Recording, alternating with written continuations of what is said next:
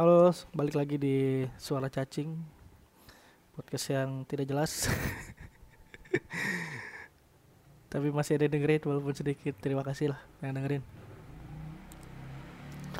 Hari ini gue rekaman tanggal 10 Agustus 2021 atau 1 Muharram 1443 Hijriah. Artinya kalau sudah 1 Muharram ya tahun baru Hijriah maksudnya artinya ulang tahunnya podcast suara cacing.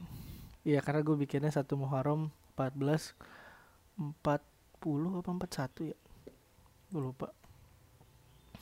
Sekarang tuh tahun baru Islam 21 1443 kan? 20 eh 40 41 berarti 41 gue bikinnya. Lumayan ya eh 40 41 ya? 2018 18 tuh 40 bener. Nggak penting banget. Ya intinya uh, podcast ini sudah tiga tahun tapi masih gini-gini aja. Enggak lah tapi uh, eh, gue bersyukur sih podcast ini meskipun gini-gini aja jadi sempat jadi wadah gue banyak hal buat apa ya explore uh, belajar sesuatu yang baru ya bikin konten audio terus uh, nulis scene-nya juga konsepin segala macem. Bahkan lewat podcast ini akhirnya gue ya masuk ke skena podcast dan uh, bertemu banyak orang lagi kayak gitu. Jadi ya uh, gue nggak akan melupakan podcast inilah. Aduh masih akan gue isi sesekali. Ya kayak gini lah sebulan sekali. Paling banyak mungkin sebulan dua kali. Gitu. Ya kabar-kabar uh, sehat sih sejauh ini. Uh, udah nggak berasa efek-efek apa pun dari covid. Ya alhamdulillah sih. Udah mulai bisa aktivitas keluar juga maksudnya buat kerja. Jadi uh, kemarin udah sempat murah lagi uh, terus udah apa namanya ya udah aktivitas umumnya lah. Udah sering ikut-ikut ngisi-ngisi segala macam online gitu-gitu. Terus uh, apa ya bulan Agustus ini taruh pusing sekarang jadi bingung kalau nggak ditulis gini. Biasaan di podcast yang lain apa setiap mau bikin episode setidaknya nulis dulu. Ngomong-ngomongin apa. Kalau kayak gini ngomong sendiri nggak ada ngobrol bingung mau ngomong apa. Btw ini akhirnya gue bisa rekaman lagi karena ya karena adek gue ke pasar. Jadi uh, eh, gue ada waktu kosong sendirian uh, dan gue merasa nyaman buat ngomong sendiri itu ya pas adik gue pergi dan itu ke pasar dan itu mungkin seminggu sekali atau dua kali gitu. Jadi terakhir gue bikin itu pas adik gue ke pasar sekarang gue bikin lagi itu pas adik gue ke pasar. Iya. Gitulah. Ya belakangan gue lagi seneng ini ngumpulin Tazos Pokemon yang sekarang ada lagi di Ciki Ciki Ball tapi yang gede ya. Untungnya sih isinya dua ya jadi nggak satu gitu.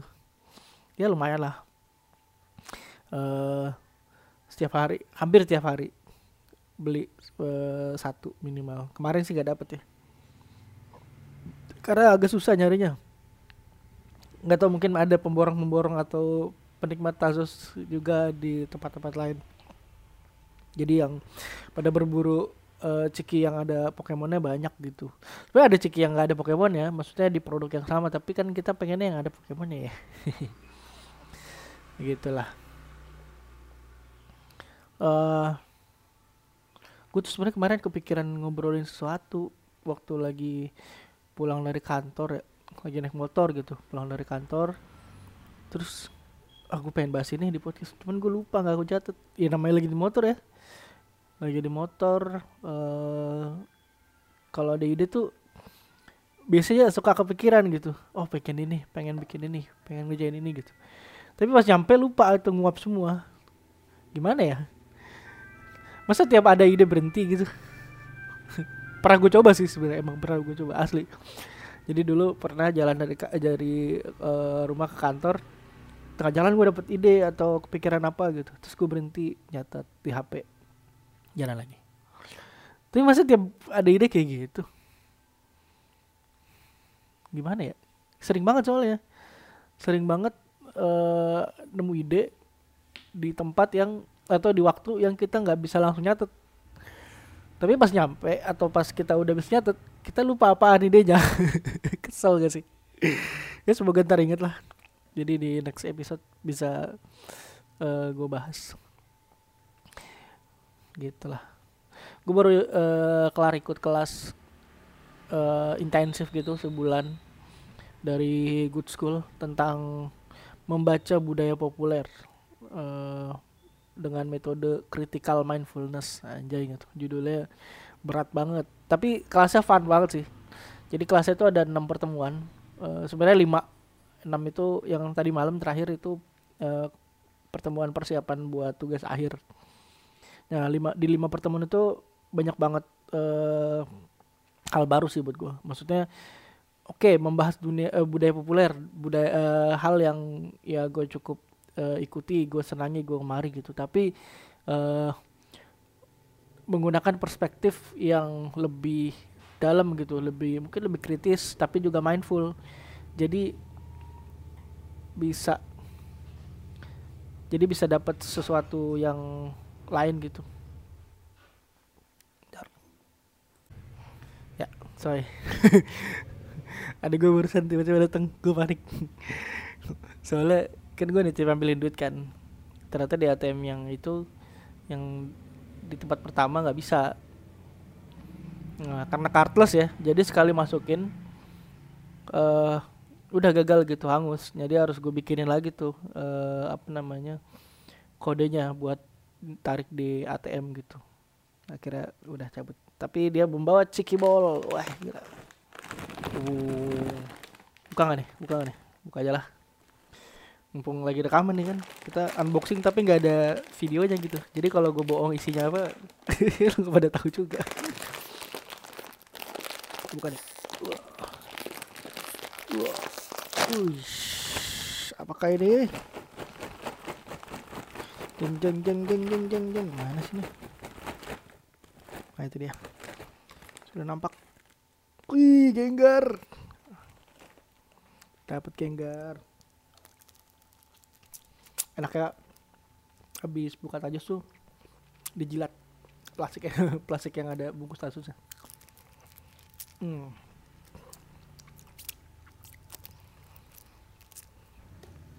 mantap. Atau lagi apa ya? Lagi deh. Kita buka. Susah banget yang kedua. Nah dah. Apakah isinya jeng jeng Lucario. Sama apa nih ya? Gue lupa nih Pokemon yang nari-nari bunga-bunga menari. Hmm, mantap.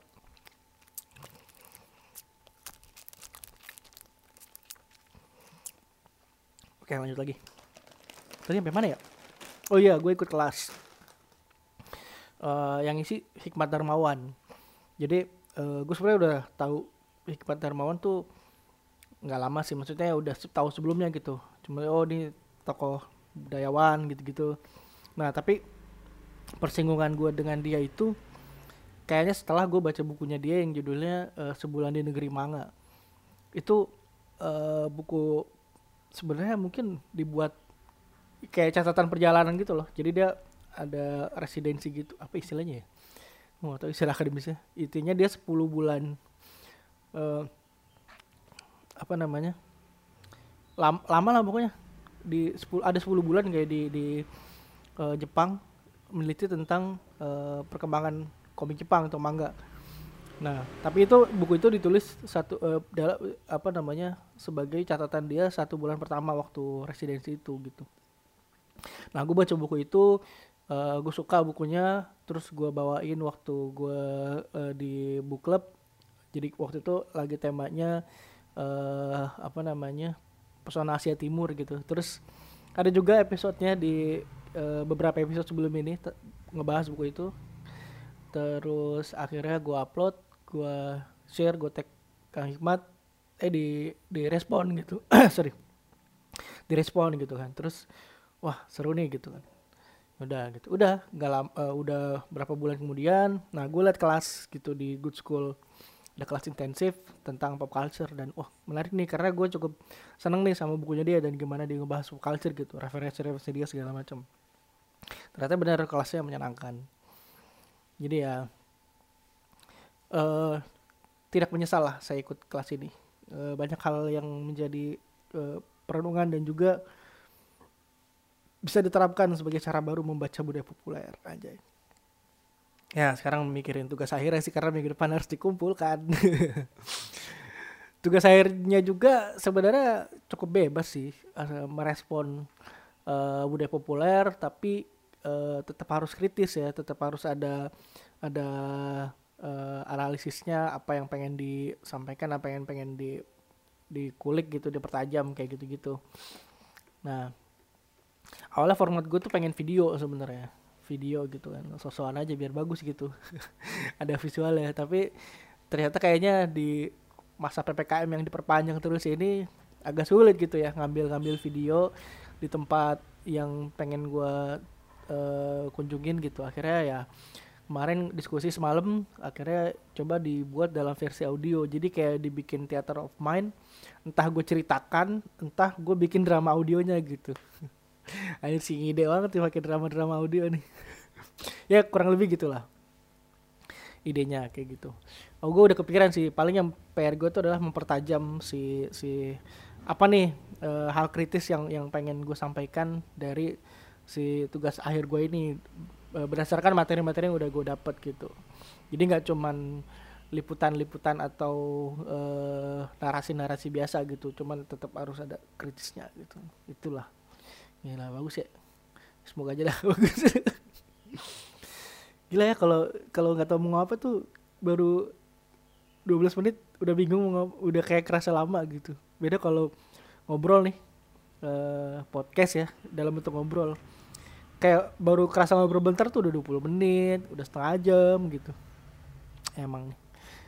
Uh, monolog tuh kalau kalau ngejaga-jaga banget emang mending jangan deh. Gue juga sebenarnya salah sih. Kenapa banget sih monolog sosokan?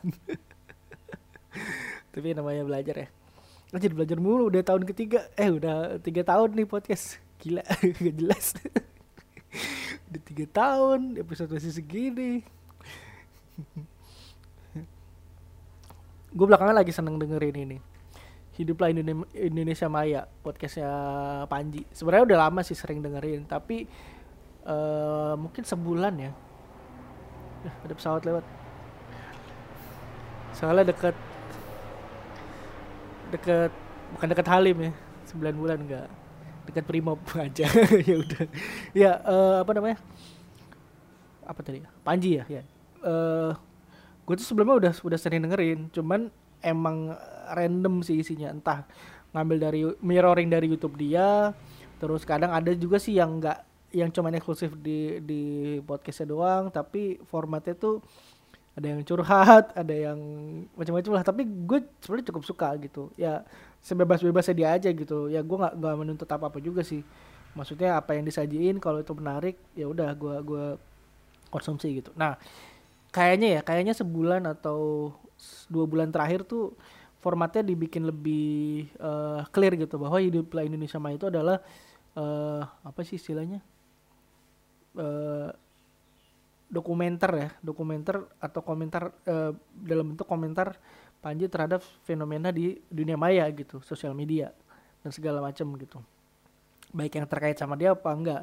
Kalau dulu kan ya ya apa yang dia pikirin atau apa yang dia pengen ngomongin aja. Kalau sekarang tuh bener-bener yang rame gitu. Jadi kayak uh, fenomena-fenomena di sosial media di dunia maya di jagat uh, netizen gitu-gitu tapi dibahas dari perspektif dia. Gue tuh cukup suka gitu. Maksudnya Uh, mungkin nggak nggak semuanya 100% uh, sependapat atau sepakat sih. Tapi uh, gue seneng cara dia ngejelasin atau uh, memapar, memaparkan cara pikir dia gitu.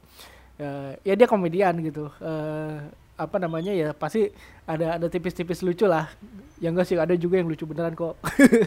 Ya maksudnya uh, tapi di sisi lain tuh dia dia uh, kadang cukup fair aja gitu uh, ng ngasih ngasih uh, pandangannya gitu. Contoh yang terakhir itu soal ibu-ibu uh, yang protes ke KPI uh, soal ini voli pantai ditayangin di di TV di jam yang biasanya itu uh, dia nonton Mama Dede gitu. Nah itu kan awalnya lucu ya awalnya lucu pas itu keluar juga rame kan orang-orang ngetawain gitu. Terus kayak uh, tapi Panji itu ngasih perspektif yang bagus gitu tentang dari sisi si KPI-nya uh, eh, terus ya ternyata segala macam itu uh, eh, KPI ya bikin aturan. Tapi kadang sering sering disalah terjemahkan atau diterjemahkan secara berlebihan oleh TV jadi sensornya berlebihan. Padahal kalau merujuk ke aturan KPI bisa jadi itu tuh dibolehkan karena sesuai konteks gitu. Kalau yang dicontohin tuh misalnya pakaian uh, terbuka tapi kalau konteksnya tepat ya misalnya di area pantai di yang itu tuh esensial ya udah nggak sebenarnya nggak masalah gitu nggak di nggak disensor gitu. Makanya sempet rame tuh uh, yang si suka pakai apa namanya bikini di sensor terus Sandy pakai bikini di sensor karena itu sebenarnya yang, yang sensor kan TV gitu bukan bukan KPI gitu. Jadi KPI bikin aturan dan di aturannya ada. Kalau pakaian terbuka tapi konteksnya jelas dan itu esensial ya nggak masalah nggak usah disensor gitu. Nah ya di kasus itu gue gue cukup uh, apa ya emas gitu. Wah gila ya. Uh, jadi bisa bahas uh, si KPI-nya secara dalam gitu. Uh, dan juga ternyata kasus atau keresahan ibu itu uh, cukup valid karena ternyata nggak nggak nggak cuma sekedar keresahan penonton tapi ternyata juga dari sisi atlet ada kasus di mana atletnya itu menolak gitu pakai bikini gitu. Itu diceritain juga sama Panji di di di podcastnya. Uh, bahkan uh, kasus itu gede rame uh, ada uh, kom ini kom bukan olimpiade ya kompetisi ini kan uh, voli vo voli pantai kejuaraan voli pantai Eropa gitu. Si tim Nor Norwegia itu nggak mau pakai gitu. Nggak mau pakai bikini maunya pakai uh, ya udah celana aja celana celana pendek juga tapi yang nggak seterbuka bikini karena mungkin nggak nyaman kalau pasir masuk segala macam gitu. Dia didenda dan yang dan karena itu rame uh, akhirnya Pink penyanyi dia mau bayarin dendanya. Ya karena ya berarti ternyata valid gitu. Maksudnya uh, bisa jadi ya yang apa ya si ibu itu nggak sepenuhnya salah gitu. Itu gue, suka sih makanya di situ. Itu. Itu sih belakangan gue lagi suka, uh, eh, suka dengerin uh, hiduplah Indonesia Maya itu. Asli gue bingung tadi gue tuh eh terakhir tuh gue pengen ngomongin apa ya? Ini nih efek covid kali ini jadi skip nih. Nyalain covid terus ya udahlah gitu aja dulu. Uh, pokoknya terima kasih pada yang udah dengerin. Uh, ini gue bikin uh, pertama sekali lagi karena ada gue lagi ke pasar jadi gue ada waktu sendiri. Kedua karena ya uh, podcast ini akhirnya mencapai umur ketiga. Ya gitu. Tiga apa empat berarti? Tahun mas uh, tiga tahun. Ya umurnya udah tiga tahun. Iya, tapi masih tidak jelas. ya udah gitu aja dulu. Makasih banyak ya. Sampai ketemu lagi. Dadah.